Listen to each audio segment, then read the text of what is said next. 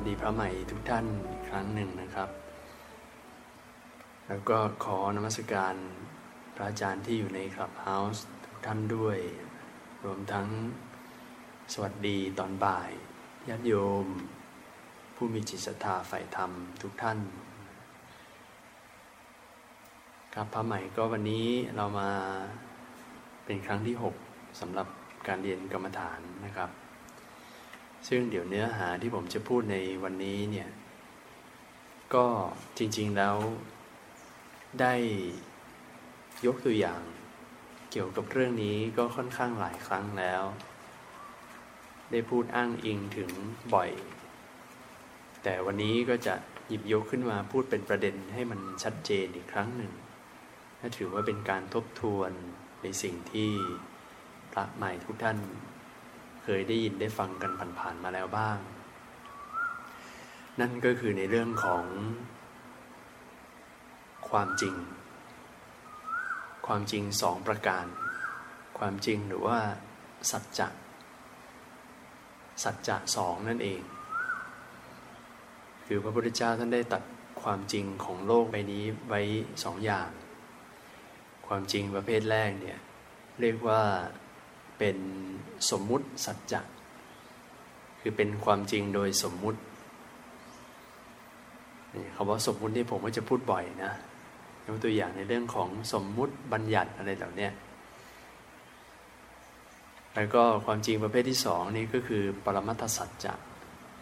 คือเป็นความจริงโดยสภาวะ เป็นความจริงโดยสภาวะธรรม เป็นความจริงแท้ ซึ่ง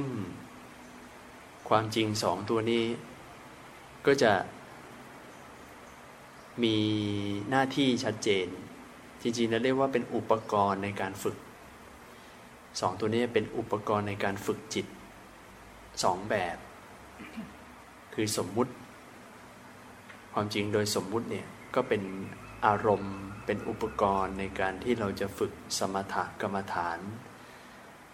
าว่าสมถะกรรมฐานเนี่ยคือการฝึกจิตให้เป็นสมาธินั่นเอง ถ้าตราบใดที่ท่านได้ยินเขาว่าสมถะกรรมฐานเมื่อไหร่เนี่ยให้รับรู้ ไว้ได้เลยว่าหมายถึงการฝึกฝึกใจให้เป็นสมาธิให้เกิดความสงบหรือถ้าเกิดเป็นภาษาอีกคำหนึ่งเนี่ยเวลาเราจะเรียกว่าการฝึกสมาธิเนี่ยก็จะใช้คาว่าจิตตภาวนา ถ้าเกิดจะเอาแบบความหมายแบ่งประเภทกันชัดเจนเนี่ยเขาว่าจิตตภาวนาเนี่ยคือการพัฒนาจิต การพัฒนาจิตนั้นก็คือการทำให้จิตนั้นมีกำลังเป็นสมาธิมีความสงบนั่นเอง แต่ถ้าเกิดสัจจะอีกตัวหนึ่งคือปรมัตถสัจจะเนี่ยคือสภาวะธรรมจะเป็นอุปกรณ์ หรือว่าเป็นอารมณ์สำหรับการเจริญวิปัสสนากรรมฐาน การเจริญวิปัสสนากรรมฐานนั้น ก็เรียกว่าปัญญาภาวนานะ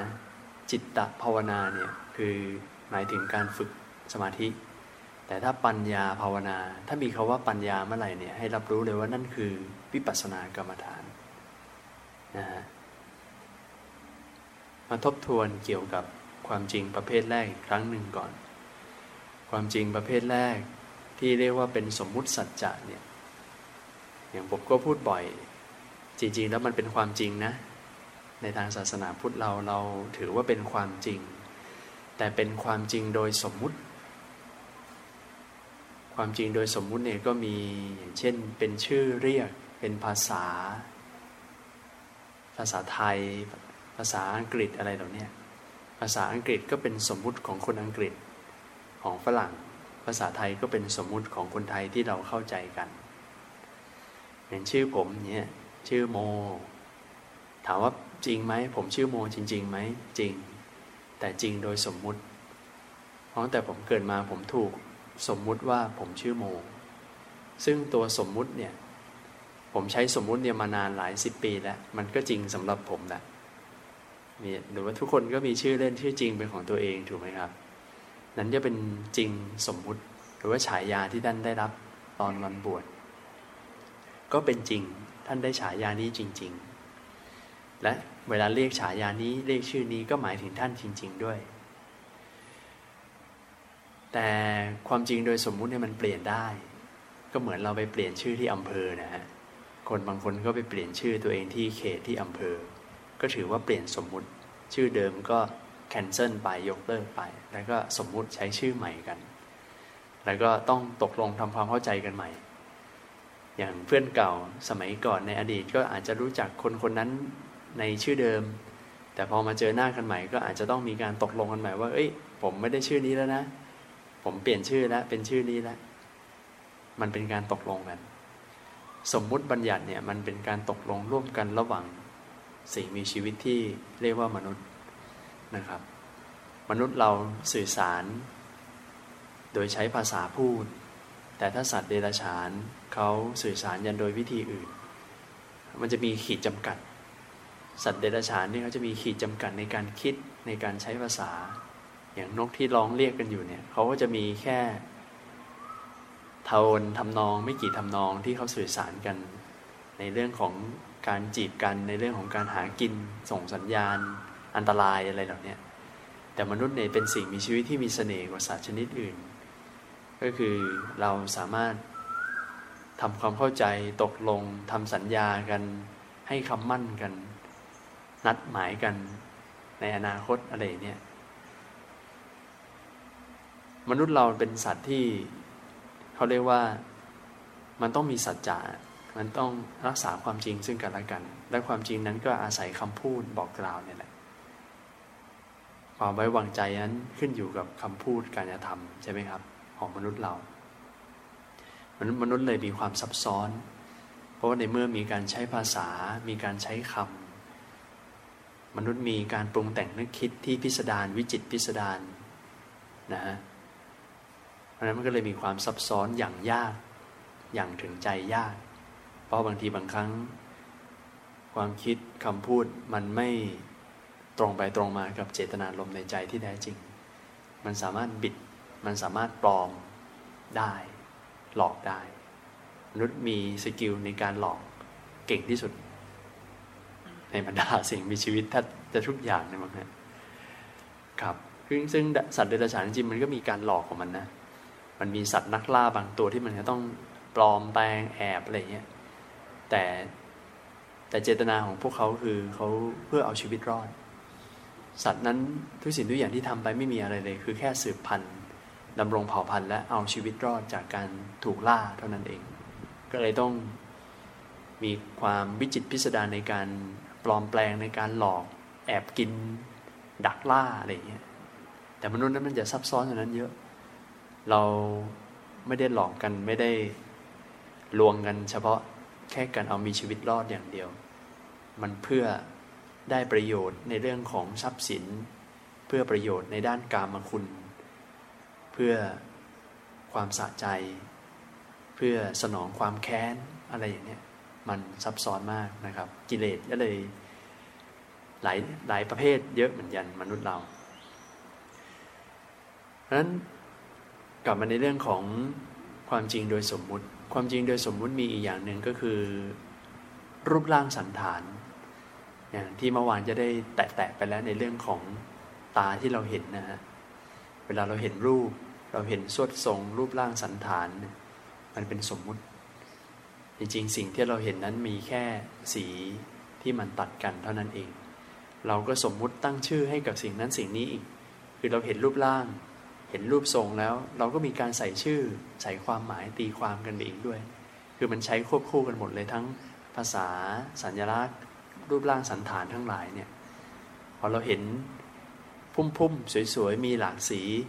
ปักอยู่ในแจกันแท่งๆ เราก็มองว่านั่นคือดอกไม้ ตั้งชื่อว่านี่คือเรียกว่าดอกไม้ นั่นเรียกว่าต้นไม้ นั่นเรียกว่านาฬิกา เรียกว่านก หมูหมากาไก่อะไรแบบนี้นะครับ เราก็ให้ชื่อกับสิ่งเหล่านี้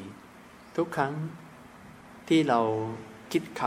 ำเวลาเราจะใช้คำเวลาเรานึก นึกตีความความหมายของแต่ละอย่างหรือว่านึกถึงคำอะไรบางอย่างที่จะพูดกับคนมันต้องผ่านกระบวนการคิด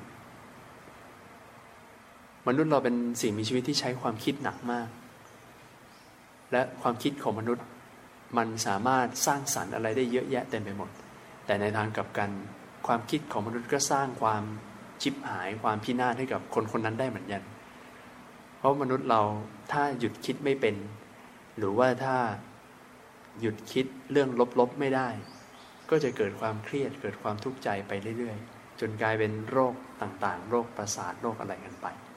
นะฮะมันต้องผ่านกระบวนการคิดสมมุติภาษาบัญญัติต้องผ่านการคิดนะครับ ผ่านการตีความในหัวอยู่ตลอดเวลา เวลาเราคิดเนี่ยใจนี่ทำหน้าที่คิดนะ ใจนี่เป็นเป็นหน้าที่ของใจนะครับ แต่ใจนั้นพอ เริ่มต้นทุกอย่างเริ่มต้นด้วยใจแล้ว อุปกรณ์ในร่างกายที่สำคัญที่ทำงาน อาจจะ memory ช่วย memory ช่วยช่วยทำงานมันคือสมองนะสมองนี่เป็นเป็นแค่รูปธรรมส่วนหนึ่งของร่างกายเท่านั้นเองนะครับ แล้วก็สมมติอีกอันหนึ่งก็คือในเรื่องของสัญลักษณ์ สัญลักษณ์ที่ตาเราเห็นเนี่ยเราเห็นเครื่องหมายจราจรเขาเขียนแบบนี้คือหมายความว่า ต้องทำตามแบบนี้ห้ามเลี้ยว หรือว่าจราจรมาโบกรถ แบบนี้โบกมือให้ไปทำมือห้าเนี่ยเบรกเอาไว้หยุดรถ หรือว่ามือเราเนี่ยเรามีสัญลักษณ์อะไรต่างๆ มากมายเต็มไปหมดที่เราจะสื่อสารยันมีทั้งสัญลักษณ์ที่ด่ากันก็มีรักกันก็มีนะฮะต่างๆ เยอะแยะเต็มไปหมดเลย หรือว่าเป็นสัญลักษณ์ที่แสดงออก ในทางการเมืองก็มีเหมือนกันอะไรอย่างเนี้ยนี่ก็คือสัญลักษณ์ เพราะนั้นการที่เราเห็นคนทำมือทำไม้ชูสัญลักษณ์ปุ๊บเนี่ยตาเห็นรูปแต่จิตนั้นมีกระบวนการปรุงแต่งคิดความหมาย แล้วเราก็ตีค่าตีความ แล้วเราก็เอามาใส่ใจเรา แล้วเราก็ให้ความสำคัญกับสัญลักษณ์กับคำพูดของคนจนมันเลยเป็นปัญหาที่กระทบใจเราอยู่ ดังนั้นสมมุติเนี่ยแหละฮะ เป็นเหตุปัจจัยหนึ่งที่ทำให้มนุษย์เนี่ยเป็นเป็นทุกข์กัน มีปัญหาทะเลาะเบาแหวงกัน เพราะว่าสมมุตินะใช่ไหมฮะเราเห็นคนทำหน้าไม่ดีใส่เราทำสัญลักษณ์ กิริยาร่างกายที่ไม่ดีใส่เรา เราก็ตีค่าตีความแล้วก็ไปให้ความสำคัญกับสัญลักษณ์ที่เราเห็น เราก็เลยเกิดความกุ่นขุนเคืองไม่พอใจนะ อันนี้ก็คือเป็นสมมุติสัจจะเป็นความจริงโดยสมมุติ ส่วนความจริงโดยประมัดมันจะตัดกระบวนการความคิดทิ้งไปเลย เห็นไปตรงๆ เห็นไปตรงๆนะฮะ อย่างร่างกายของคนเราเนี่ย สิ่งที่เป็นปรมัตที่เกิดขึ้นทางทางกาย เย็นร้อนตึงหย่อนอ่อนแข็ง แม้แต่เขาว่าเย็น แม้แต่เขาว่าร้อนเนี่ยจริงๆแล้วคำนี้ยังเป็นสมมุติอยู่นะ แต่แต่มันคือสมมุติเพื่อสื่อปรมัตความรู้สึกเย็นความรู้สึกร้อนเนี่ยท่านสามารถรับรู้ได้ตรงตรงตรงไปตรงมา โดยที่ไม่ต้องใช้ความคิดเลย เวลามันเย็นมันก็รู้สึกเย็นไปได้เลย แล้วต่อให้มีคนมาล้างสมองท่าน และทำให้ท่านลืมภาษาไปหมดเลยนะ ลืมภาษาไทยไปหมดเลย แล้วเขาไม่รู้ว่า แต่ละอย่างในโลกนี้มันเรียกว่าอะไรบ้าง แต่เวลามีลมพัดเย็นๆมาโดนคนคนนั้นน่ะที่โดนล้างสมองสมมตินะฮะเขาจะรู้สึกได้ว่านี่คือ นี่คือฟิลลิ่งอะไรบางอย่างที่ที่คนเขาเรียกกันว่าเย็น มันรับรู้ได้โดยที่ไม่ต้องคิด ไม่ต้องมีใครมาบอก เวลาเย็นเวลาร้อน เวลาเจอไฟร้อนๆเอามือไปแตะเนี่ยสะดุ้งชักมือหนีกลับ โดยที่ไม่ต้องมีใครมาบอก เย็นร้อนตึงหย่อนอ่อนแข็ง ความเย็นความร้อนนั้นเป็นธาตุไฟในร่างกาย ความตึงความหย่อนนั้นเป็นธาตุลม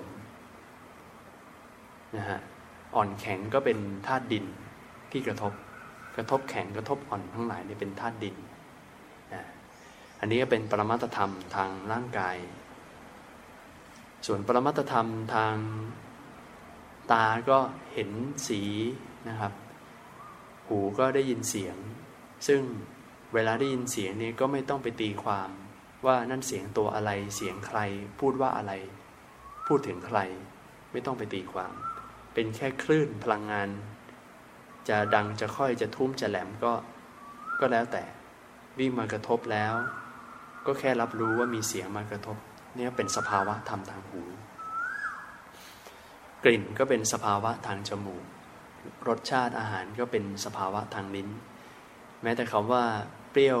หวานมันเค็ม มันก็เป็นคำสมมุติเพื่อเพื่อสื่อถึงปรมัตเช่นกัน สภาวะธรรมทางใจก็มีเยอะ เพราะว่าใจนั้นทำหน้าที่ได้หลายอย่าง มีความรู้สึก ใจมีความรู้สึก รู้สึกสบายใจไม่สบายใจ คนเราเวลาสุขเวลาทุกข์ใจเนี่ยไม่ต้องบอกมันรู้สึกได้นะครับใจทำหน้าที่ปรุงแต่งนึกคิด มีการเผลอคิดอย่างเนี้ยสภาพของการคิดปรุงแต่ง นั่นก็เป็นสภาวะธรรม สัญญาความทรงจำจำได้หมายรู้ นี่ก็เป็นสภาวะที่มัน memory ไว้ในจิตของเรา แล้วก็จิตนั้นทำหน้าที่รับรู้อารมณ์ที่มากระทบต่างๆนั้นจิตเราทำหน้าที่เยอะนะครับ ดังนั้น ในด้านปรมัตธรรมเนี่ยถ้าเรียกรวมๆแล้วก็คือ เวลาเราจะสังเกตปรมัตธรรม คือการกลับมาสังเกตรูปและนาม รูปรูปธรรมก็ยกตัวอย่างร่างกายของเรา หรือว่ารูปธรรมภายนอกที่มากระทบก็ได้นะฮะนามธรรมก็มีสี่อย่างหลักๆ ก็เวทนาคือความรู้สึก สัญญาความจำได้หมายรู้ สังขารการปรุงแต่งจิต วิญญาณก็คือการรู้อารมณ์ รู้แจ้งอารมณ์ ได้รวมๆเวลาเราจะดูปรมัตก็เท่ากับว่าดูรูปนาม เรียกสั้นไปกว่านั้นคือการดูขันห้านั่นเอง คือการกลับมาสังเกตขันห้าของเราทั้งหมด ร่างกายของเราเนี่ยที่เราเรียกเป็นสัตว์บุคคลตัวตนเราเขาเนี่ยมันเป็นสมมุติ ชื่อก็เป็นสมมุติ แต่ปรมัตธรรมในชีวิตเราทั้งหมด เราทุกคนเหมือนกันหมดเลย คือมีแค่ขันห้ามีองค์ประกอบห้าอย่างที่ ทำงานเป็นเหตุเป็นปัจจัยร่วมกันเท่านั้นเอง เรามีแค่ขันห้าทุกคนครับ แล้วก็ถ้าพูดถึงการที่เราจะเจริญวิปัสสนากรรมฐาน ก็เนี่ยแหละ เราทำยังไงก็ได้ให้ใจของเรานั้นเนี่ยสนใจเฉพาะแค่รูปนามขันห้าโดยที่ไม่ต้องคิดบัญญัติภาษา แม้แต่ธรรมะที่เรียนมาทฤษฎีต่าง เวลามานั่งกรรมฐานเพื่อที่จะฝึกวิปัสสนาเนี่ยก็ไม่ต้องเอามาปรุงแต่งนึกคิด เพราะว่าถ้าเกิดเราเอาธรรมะที่เราได้เรียนมาที่เราได้อ่านมา มาปรุงแต่งนึกคิดในขณะที่เราจะปฏิบัติธรรมไปด้วยเนี่ย มันกลายเป็นว่าเราไม่ได้ดูขันห้าเราจริง ๆ แต่มันกลายเป็นว่ามันไปดึงเอาสัญญาความทรงจำที่เราอ่านมา ฟังมาจำมา มาคิดเป็นสมมุติบัญญัติในหัวสมอง มันเลยไม่ได้อยู่ในโลกแห่งความเป็นจริง แต่มันอยู่ในโลกแห่งวิชาการ ดังนั้นคนคิดให้ตายยังไง คิดให้หัวแตกก็ไม่บรรลุธรรม ต้องวางความคิดไป และสิ่งเหล่านี้แหละ ฟังดูเหมือนใกล้ตัวฟังดูซิมเพิลดูง่าย แต่ทำยากที่สุด เพราะคนไม่คุ้นชินกับการที่อยู่กับปรมัตคนไม่รู้จัก เราเพิ่งมารู้จักกันตอนเนี่ยโตกันมาแล้วเนี่ยเพิ่งจะมาได้ฟังในสิ่งเหล่านี้ผมก็เพิ่งได้ยินตอนผมบวชเหมือนกันว่าอ๋อโลก มันมีความจริงแบบนี้ด้วยหรอ มีความจริงแบบตัวที่ไม่ต้องคิดเนาะเพราะเราถูกสอนมาให้คิดตั้งแต่เด็ก คิดเยอะๆ หรือว่าบางทีถูกผู้ใหญ่ด่าเคยไหมทำอะไรใช้หัวให้เยอะๆหน่อย ใช้ความคิดให้มันเยอะๆ คิดตื้นๆได้ยังไงอะไรอย่างเงี้ย นั่นคือเป็นระดับปรุงแต่งจิตนะฮะ ไม่ได้ทำให้บรรลุธรรม เพราะนั้นคนในทางโลกเนี่ยมีอัจฉริยะ อัจฉริยภาพจีเนียสเยอะ เพราะคิดเก่ง คิดซับซ้อน คิดเลขเก่ง คิดเชื่อมโยง คิดหาคำตอบ คิดหาเหตุผล แต่คนเหล่านี้ไม่ได้หมายความว่าเป็นคนมีปัญญาทางธรรมเลย คนมีปัญญาทางธรรมเนี่ยมีจุดจุดแยกอันหนึ่งที่ชัดก็คือ คนมีปัญญาทางธรรมต่อให้เรียนหนังสือทางโลกไม่เก่ง ต่อให้คิดเลขไม่เป็น ต่อให้ไม่ได้ทำอาชีพที่ มีเงินเดือนเยอะๆ เป็นเกียรติ คนที่มีปัญญาทางธรรมคือคนไม่ทุกข์ง่าย คนไม่ทุกข์ง่าย ทุกข์ยาก ทุกข์ใจยาก เห็นอะไรก็ปล่อยวางได้ง่าย เห็นอะไรก็ยิ้มได้หมดอะแต่คนเรียนหนังสือเก่ง คนมีเงินเยอะ คนมีสติปัญญาสูงสูงในทางโลก ไม่ได้หมายความว่าเขาสุขนะบางทีคนเรียนเก่งทุกมากกว่าคนที่เรียนหนังสือ ด้อยกับเขาด้วยซ้ำไป เพราะว่า ไม่รู้จักปล่อยวาง ไม่รู้จักปล่อยวาง ไม่รู้เข้าใจชีวิตตามความเป็นจริง และถ้ายิ่งคนคนนั้นเนี่ยยิ่งเรียนเก่ง ยิ่งคิดเก่งสมองดีเนี่ย และถ้าเกิดยิ่งอัตตาอีโก้ยิ่งตัวตนยิ่งสูงเนี่ยยิ่งทุกข์เก่งกว่าเพื่อนด้วย เพราะว่าพอเวลาเรามีอีโก้เยอะฮะมันจะกระทบง่าย มันจะผิดหวังอยู่ตลอดเวลาไม่ได้ดั่งใจ อย่างที่เคยยกตัวอย่างไปว่ายิ่งอัตราตัวใหญ่มากๆเนี่ยไปไหนมาไหนก็เหมือนแบบยืดอกชูคอ อยากจะให้คนเข้ามาแบบ มาเคารพนอบน้อมมาทำดีด้วยมาเทคแคร์เอาอกเอาใจ พออัตตาเยอะตันหาเยอะความต้องการความคาดหวังต่อโลกนี้มันเยอะ ก็ทุกง่าย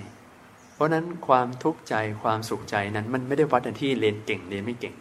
แต่มันวัดที่ปัญญาความรู้เข้าใจชีวิต จริง ๆ ตามธรรมะต่างหากคนที่มีปัญญาในทางธรรมนั้นน่ะเขาจะรู้สึกว่าทุกสิ่งทุกอย่างมันก็มันก็เป็นเรื่องไม่มีสาระ มันก็เป็นแค่สมมุติชั่วคราว เป็นของชั่วคราว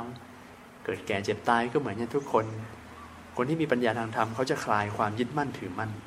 กับสิ่งต่างๆ เขาจะสามารถถอดหัวโขนของเขาได้อย่างง่ายดาย เวลาเขาเจอคนที่มาเอารัดเอาเปรียบเล็กๆน้อยๆเขาจะ ไม่ไปอะไรมาก ก็ยอมยอม ยอมยอม ให้เขาไปให้เขาไป เปลี่ยนจิตจากที่จะเอาชนะ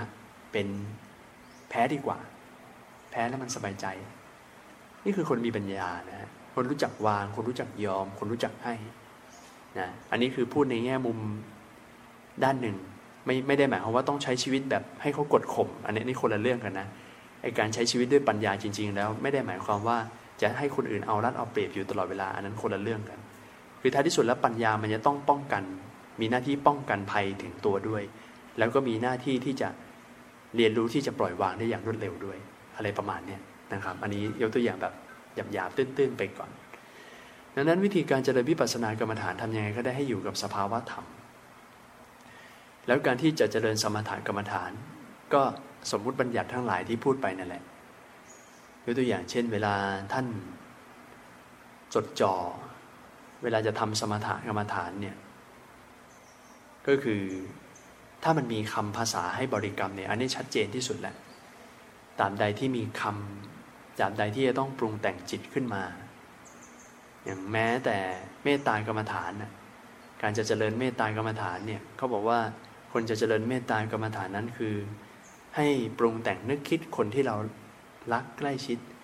เพื่อเป็นอุปกรณ์ในการที่ยกจิตให้เกิดเมตตา เกิดความรักความปรารถนาดีขึ้นมาในแค่การนึกถึงใครสักคนหนึ่งที่เรารู้สึกว่ามันเอื้อต่อการเจริญเมตตา นี่ก็คิดแหละ เป็นสมถะแล้วเพราะไปอยู่ในโลกแห่งสมมุติ ไม่ได้อยู่ในโลกแห่งความเป็นจริง เรื่องที่คิดไม่ใช่เรื่องจริงที่เกิดขึ้นตอนนี้ทั้งหมดเลย เพราะนั้นทุกเรื่องที่ท่านคิดปรุงแต่งขึ้นมา ไม่มีอยู่จริง แต่สภาพการคิดมีอยู่จริง สภาพการคิดเกิดขึ้นปัจจุบันมันจริง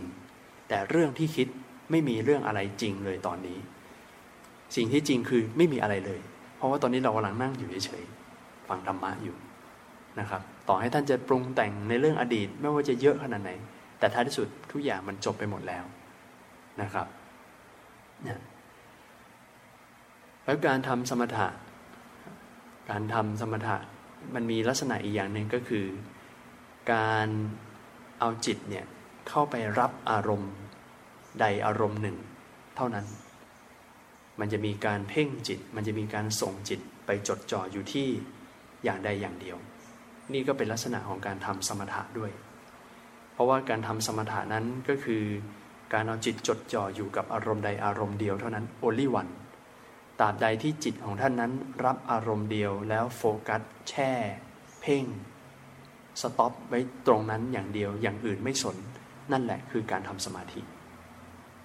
นี่คือลักษณะของการทำสมาธิ เพราะนั้นถ้าเกิดท่านนั่งเพ่งลมหายใจเข้าออก และท่านก็เพ่งอยู่กับปลายจมูกเท่านั้นไม่ไปไหน แล้วก็ถ้ายิ่งผสมคำบริกรรมเข้าไปด้วยว่านี่คือเข้า นี่คือออก เข้าออกไปเรื่อยๆเนี่ยนั่นแหละคือการทำสมถะพอจิตของท่านได้เพ่งจับอารมณ์เดียวแช่ไปนานๆปุ๊บ อย่างอื่นเนี่ยมันจะเริ่มไม่ดูเรื่องนะฮะอย่างถ้าเกิดผลของการปฏิบัติสมาธิการทำสมถะเนี่ยผลในระดับสูงคือการเข้าฌานเขาบอกว่าคนที่เข้าฌานนั้น ตาหูจมูกลิ้นกายของเขาจะดับไปเลยชั่วคราว มันจะไม่รับรู้อะไรแล้วมันจะมีแต่สภาพใจที่เข้าไปรู้อารมณ์ที่เป็นสมมุติที่จดจ่อไว้อยู่ จะเรียกว่านิมิตหรืออะไร ก็แล้วแต่ มันจะไม่รู้อย่างอื่นเลยเขาบอกคนเข้าฌานนี่ฟ้าผ่าข้างๆ ก็ไม่รู้เรื่อง มีคนตะโกนเรียกมีคนมาทำอะไรก็ไม่รู้เรื่องเพราะว่าเหมือนเขาไปอยู่ในโลกอีกโลกหนึ่งนะที่เขาเรียกว่าเป็นโลกของพรหมโลกนะเพราะคนเข้าฌานเนี่ยตายไปเกิดเป็นพรหมเกิดเป็นเทวดาชั้นพรหมเป็นเทวดาชั้นที่ เข้าใจว่าอยู่สูงกว่าเทวดาชั้นชั้นกามาวจรทั่ว ๆ ไปนะฮะแล้วก็ เพราะนั้นการเจริญวิปัสสนา จริงๆแล้วเวลาผมพาปฏิบัติ ก็จะชวนมาปฏิบัติในลักษณะของวิปัสสนาเป็นหลักอยู่แล้ว ถ้าสังเกตผมจะไม่ไม่ค่อยได้บอกให้เพ่งอะไร แต่จะบอกให้วางจิตไว้เป็นกลางๆ เอาจิตไว้อยู่ที่กลางกาย กลางใจของเราเนี่ยอยู่อยู่กับกายกับใจเราตรงเนี้ย แล้วไม่ต้องไปวิ่งจับอารมณ์อะไรทั้งนั้น แต่เราอยู่ของเราเฉยๆ แล้วเดี๋ยวอารมณ์อะไรที่มันมากระทบเนี่ย ทั้งทางตาหูจมูกลิ้นกายใจทั้งหมดอะให้แค่ท่านแค่ทำหน้าที่รับรู้ไปตามนั้น รู้นั่นรู้นี่ อันไหนชัดก็รู้ไปตามนั้น อันไหนชัดก็รู้ไปตามนั้น เพราะนั้นการเจริญวิปัสสนาเนี่ยมันจะเป็นลักษณะของการวางจิตไว้สบายๆอยู่อยู่กับตัวเฉยๆ โดยที่ไม่ต้องพุ่งเพ่งไปที่ไปจับอะไร มันไม่ต้องออกแรงอะไรมากนะฮะแต่นี่แหละ เพราะว่าคนเราเนี่ยถ้าเกิดเราจเจริญสมถะ การที่เราเพ่งความสนใจของจิตเราไปที่อะไรบางอย่างเนี่ยมันก็จะมีกระบวนการคิดถึงเรื่องนั้น การที่เราตั้งใจไปจับอารมณ์อะไรอารมณ์หนึ่งเนี่ยมันก็เหมือนว่าเราพยายามจะไปคิดถึงเรื่องนั้นเรื่องเดียวเท่านั้น พยายามจะไปอยู่กับเรื่องนั้น พยายามจะนึกถึงเรื่องนั้น หรือแม้แต่คำว่าพุทโธ เวลาเราบริกรรมเนี่ยการที่เราพยายามจะอยู่กับคาว่าพุทโธ นั่นคือหมายถึงว่าเราพยายามจะคิดถึงพุทโธนั่นเอง มันไม่อยู่โลกแห่งสมมุติแล้วถูกไหมฮะแต่ถ้าเราจะเดินวิปัสสนากรรมฐาน เราไม่ต้อง คือการเจริญวิปัสสนากรรมฐาน ลักษณะการปฏิบัติคือพยายามจะไม่คิด แต่พยายามอยู่กับจริง ที่มันมาสัมผัสโดยที่ไม่ต้องตีค่าตีความ ไม่ต้องคิดอะไรทั้งนั้น มันเลยต้องวางจิตวางใจแบบนี้เป็นกลางๆอยู่สบายๆไม่ต้องไปไหน เดี๋ยวมีเสียงมากระทบก็ เวลาเสียงมากระทบเนี่ยเสียงนกที่ร้อง เพราะๆอยู่ตอนเนี้ยธรรมชาติคนเราเวลาเราได้ยินเสียง เราจะส่งจิตออกนอกไปที่ต้นเสียงนะฮะคนที่ล็อกแรกอะเวลาได้ยินเสียงได้นิดหน่อยก็ เดี๋ยวหันแล้ว เดี๋ยวเสียงมาด้านซ้ายก็หันซ้าย เสียงหันขวา เสียงก็ก็แก๊กก็หันมองอะไรเงี้ยนี่คือคนล็อกแรก คนล็อกแรกคือคนส่งจิตออกนอกนะฮะบุคลิกก็จะดูล็อกแรกล็อกแรกไม่ไม่ค่อยนิ่งเท่าไหร่แต่จริง ๆแล้วเนี่ย เสียงที่เราได้ยินเนี่ย มันวิ่งมากระทบที่หูนะ เวลาเราได้ยินเสียงมันวิ่งมากระทบที่หู และ วิญญาณ จิตวิญญาณของเราก็ไปรับรู้การได้ยินถูกไหมฮะดังนั้นเนี่ยทุกสิ่งทุกอย่างมันรู้ในกายหมด รูปที่ตาเห็นเสียงที่ได้ยินกลิ่นที่ได้กลิ่นรสที่ลิ้มอยู่เนี่ยเย็นร้อนตึงหย่อนอ่อนแข็งที่กำลังรู้สึกทั่วร่างกาย ทุกสิ่งทุกอย่างในโลกนี้มันรู้ในโลกภายในทั้งหมดเลย มันรู้ในโลกภายใน โลกภายนอกนั้นเป็นแค่วิ่งมากระทบเรา และเราก็เกิดการรับรู้ที่โลกภายใน เพราะนั้นพุทธศาสนาเราวิปัสสนากรรมฐานคือ ไม่ต้องไปไหน รู้อยู่ในโลกของภายใน ไม่ต้องออกไปโลกภายนอก เพราะว่าเดี๋ยวออกไปโลกภายนอกไหลไปตามเขามาก เราก็จะรู้สึกว่าโลกมันวุ่นวาย แต่ถ้าเราอยู่ในโลกภายใน เห็นการเกิดดับ เสียงกระทบปุ๊บ ดับปับ๊บลมกระทบปุ๊บ เย็นรู้เย็นแล้ว เย็นก็ดับ และในเวลาปัจจุบันมันก็จะมีอารมณ์ใหม่ๆ เกิดขึ้นอยู่ตลอดเวลาไม่รู้จบจนจนท่านตายเลยทีเดียว ดังนั้นการมีสติ การเจริญวิปัสสนาคือการเอาสติสัมปชัญญะของเราเนี่ยกลับมารู้แค่โลกภายในเท่านั้น ไม่ต้องไปจดจ่ออะไร รู้ทั่วๆไปพร้อมๆกัน รู้กายรู้ใจไปพร้อม ๆกัน นี่คือการเจริญวิปัสสนา แล้วมันก็จะทำให้เราค่อย ๆ เกิดปัญญารู้เข้าใจชีวิตเข้าใจอะไรหลาย ๆ อย่างมากขึ้นนะครับ อันนี้ก็คิดว่าเนื้อหาวันนี้ก็เอาแค่นี้ก่อนพอก่อนในเรื่องของสัจจะความจริงสองประการ เชื่อมโยงกับสมถะแล้วก็วิปัสสนากรรมฐาน นี่คือกรรมฐานหลักๆ ในทางพุทธศาสนาที่เราจะได้ร่ำเรียนกันนะครับ ก็มีอยู่แค่นี้นะก็เดี๋ยว พระใหม่ที่มีคำถามก็เชิญถามตอนนี้ได้เลยนะครับครับอาจจะไม่เกี่ยวกับเนื้อหาที่พระอาจารย์สอนนี้นะครับแต่เนื้อหาในคลาสที่พระอาจารย์สอนนั่งสมาธินะครับคุณมีคำถามว่ามันมีหลักไหมว่าคนจะหลีกแบบแบบไหน คนจะหลับตานั่งสมาธิหรือว่าคนจะหลีกแบบไหน คนจะลืมตานั่งสมาธินะครับ คือถ้าในเรื่องของจริตที่เหมาะกับการลืมตาหลับตาอันนี้ไม่เคยเจอนะ ยังไม่มีนะฮะ แต่การปฏิบัติธรรมเนี่ยจริง ๆแล้ว ถ้าเป็นการนั่งนะ ถ้าเป็นอิริยาบถนั่ง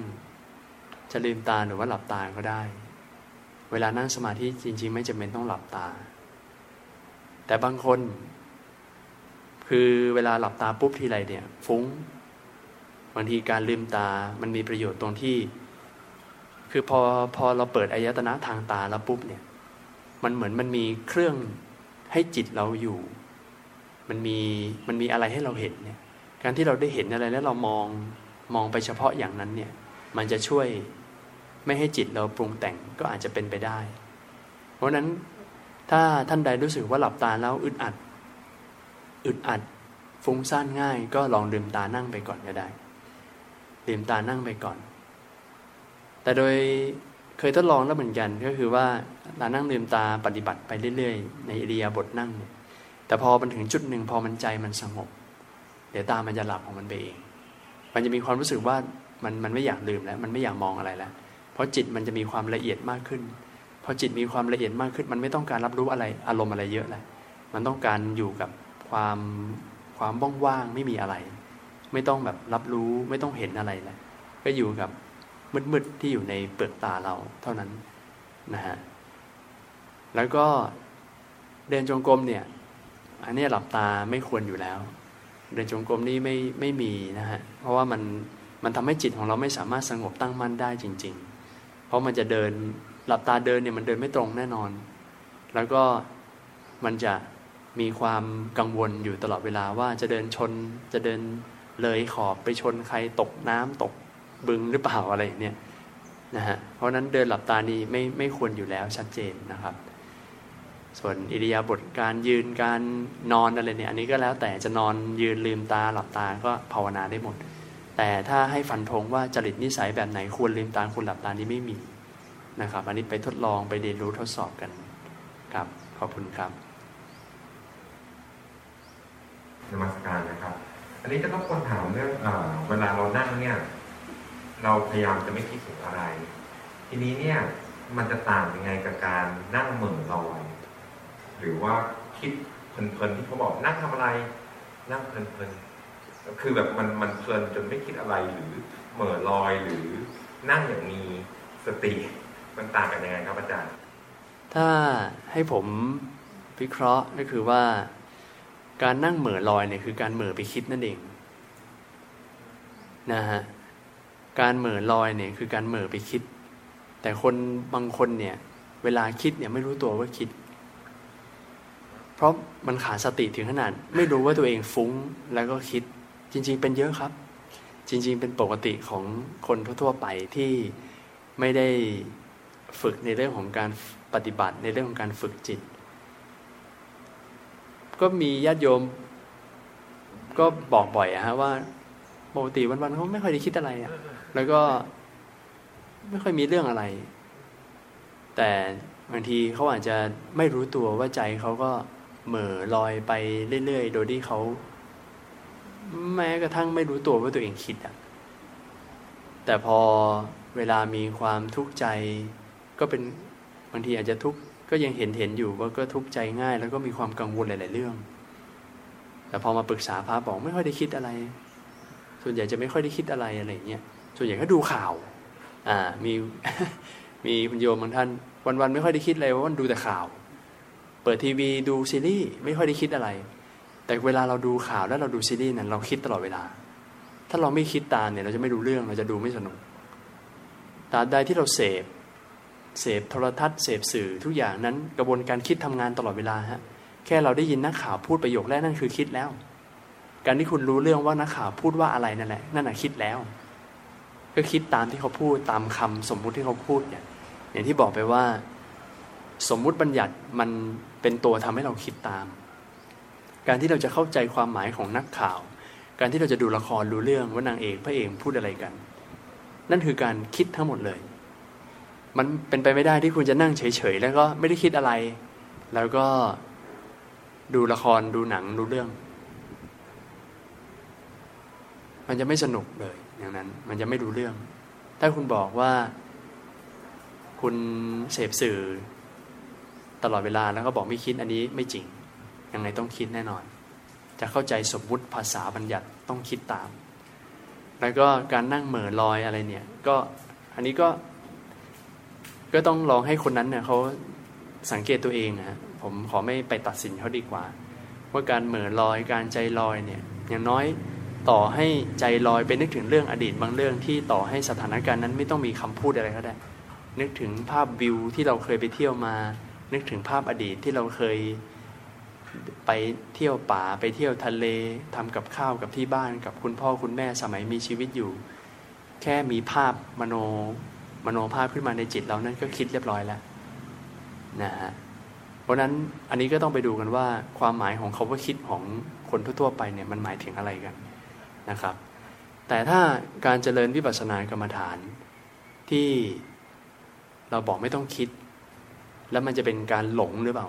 หลงไม่รู้หรือเปล่า มันจะแตกต่างกันคือมันดูตรงตัวที่ว่าเรากำลังรับรู้อยู่กับสภาวะธรรมตามความเป็นจริงในขณะนั้นหรือเปล่า ถ้าเกิดเราไม่คิด มันจะไม่เป็นการหลงแน่นอน ถ้าเกิดเรากำลังมีสติอยู่กับสภาวะธรรมที่มันกำลังปรากฏเกิดขึ้นตั้งอยู่ดับไปในขณะปัจจุบัน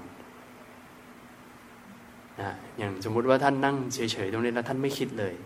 และท่านรับรู้ตลอดเวลาว่าตอนนี้กำลังรู้สึก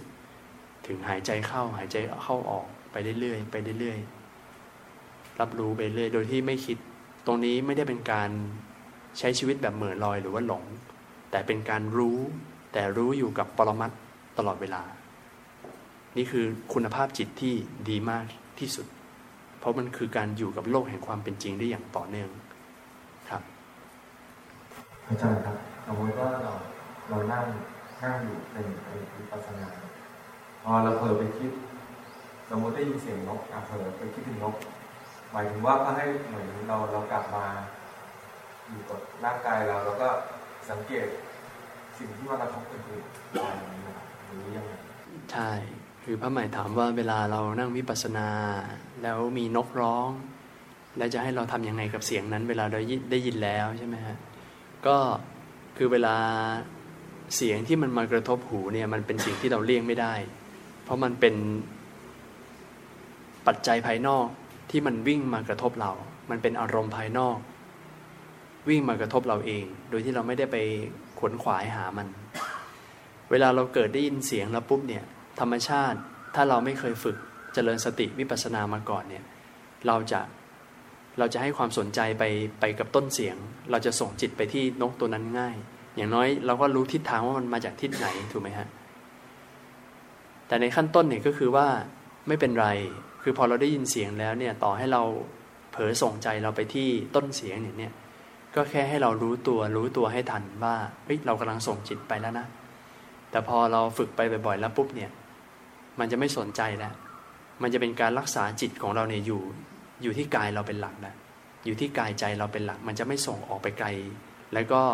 มันจะเร็วมากขึ้นกับการที่รู้เท่าทันว่าเอาละเราจะให้ความสนใจกับสิ่งภายนอกแล้วมันจะ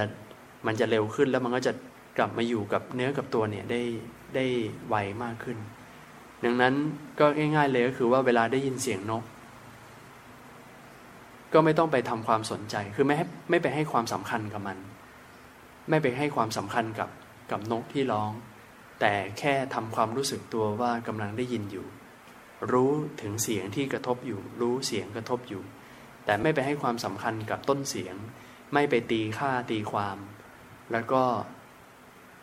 บางทีอาจจะกลับมาดูใจเราว่าเราไปทำความชอบ ความไม่ชอบกับสิ่งเหล่านั้นด้วยหรือเปล่าเพราะว่าไอ้ตัวนี้ก็เป็นเหตุหนึ่งที่ทำให้เรานั้นไหลไปอยู่กับโลกภายนอกได้ง่ายด้วยคือ พอเราได้ยินอะไรที่มันถูกใจเรา เราก็ปรุงแต่งชอบไม่ชอบขึ้นมาในใจ มีความรักมีความชอบขึ้นมาพอเวลาเราเกิดความรักความชอบอะไรขึ้นมาปุ๊บเนี่ย มันก็จะเอาใจเราไปอยู่กับสิ่งนั้นได้ง่ายแล้วมันก็จะเพิ่มพูนเป็นเหตุให้เกิดตัณหาอยากได้อีก อยากฟังอีกร้องอีกทีซิอะไรอย่างเนี้ยเขาเนี่ยแหละจะไหลไปตามโลกแหละเพราะนั้นก็แค่กลับมารู้รู้ใจเราบ่อยๆ รู้ใจที่กำลังรับรู้เสียง รู้ว่ากำลังได้ยินอยู่ แค่นี้ก็พอครับ มันก็จะเป็นการช่วยดึงกลับมาอยู่กับโลกแห่งความเป็นจริงได้ต่อเนื่องมากขึ้นนะครับ ก็คิดว่าคำถามวันนี้ก็น่าจะประมาณนี้ก่อนนะฮะ เดี๋ยวมีเวลานั่งปฏิบัติกันสักหน่อย ก็ขอเชิญทุกท่านได้นั่งสบายๆเดี๋ยวเรามาปฏิบัติธรรมร่วมกันสักครู่หนึ่งนะครับ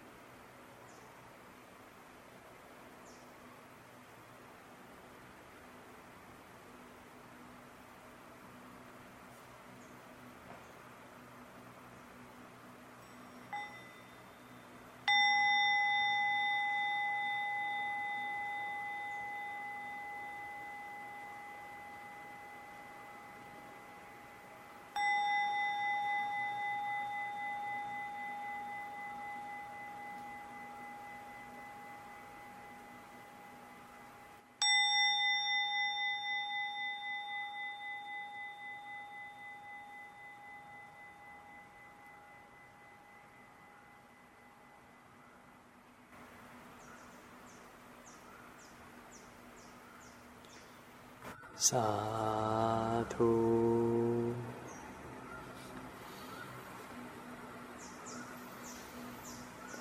อะเดี๋ยว ค่อยๆคลายก่อนเดี๋ยวค่อยๆคลายออก ค่อยๆลืมตาปรับสายตาแป๊บหนึ่งก่อน ขยับร่างกายเล็กน้อยนะครับ ขยับขาให้เลือดลมได้เลยไหลเวียนตามปกติครับ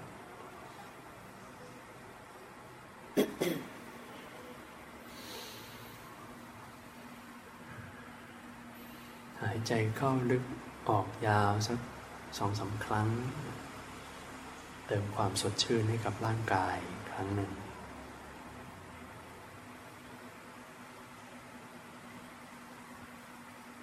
อ่าแล้วเดี๋ยวเราแผ่เมตตาให้กับสรรพสัตว์ตั้งจิตให้เป็นเมตตานะครับ ให้ตั้งความปรารถนาดีสัพเพสัตตา อสัตว์ทั้งหลายทั้งปวง ที่เป็นเพื่อนทุกข์เกิดแก่เจ็บตายด้วยกันทั้งหมดทั้งสิ้นอเวลาโหนตุ จงเป็นสุขเป็นสุขเถิด อย่าได้มีเวรแก่กันและกันเลยอัพยาปชา จงเป็นสุขเป็นสุขเถิด อย่าได้เบียดเบียนซึ่งกันและกันเลยอะนีคา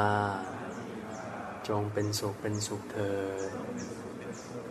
อย่าได้มีความทุกข์กายทุกใจเลย สุขีอัตานังปริหารันตุ จงมีแต่ความสุขกายสุขใจ รักษาตนให้พ้นจากทุกภัย ด้วยกันทั้งหมดทั้งสิ้นเทิน ข้าพเจ้า ขอตั้งสัจจะอธิษฐาน ขอบุญกุศล ที่ได้บำเพ็ญแล้ว ในวันนี้จงเป็นพลวะปัจจัย เป็นนิสัยตามส่งให้เกิดปัญญายาณทั้งชาตินี้และชาติหน้า ตลอดชาติอย่างยิ่ง จนถึงความพ้นทุกข์ คือพระนิพพานเทินสาธุแล้วก็โมทนาพระใหม่ทุกท่านนะครับแล้วเดี๋ยวก็เตรียมไปเรียนวิชาต่อไป แล้วก็ขออนุโมทนากับครูบาอาจารย์ แล้วก็ญาติโยมที่อยู่ในคลับเฮาส์ทุกท่านด้วยนะที่วันนี้เราได้มาฟังธรรมะ ได้มานั่งภาวนาร่วมกันด้วยในตอนช่วงท้าย ก็ขออนุโมทนาทุกท่านด้วย ขอให้ทุกท่านนั้น ได้มีความสุขความเจริญ แล้วก็มีความพัฒนาในธรรมยิ่งยิ่งขึ้นไป ก็ขออนุโมทนาเจริญพร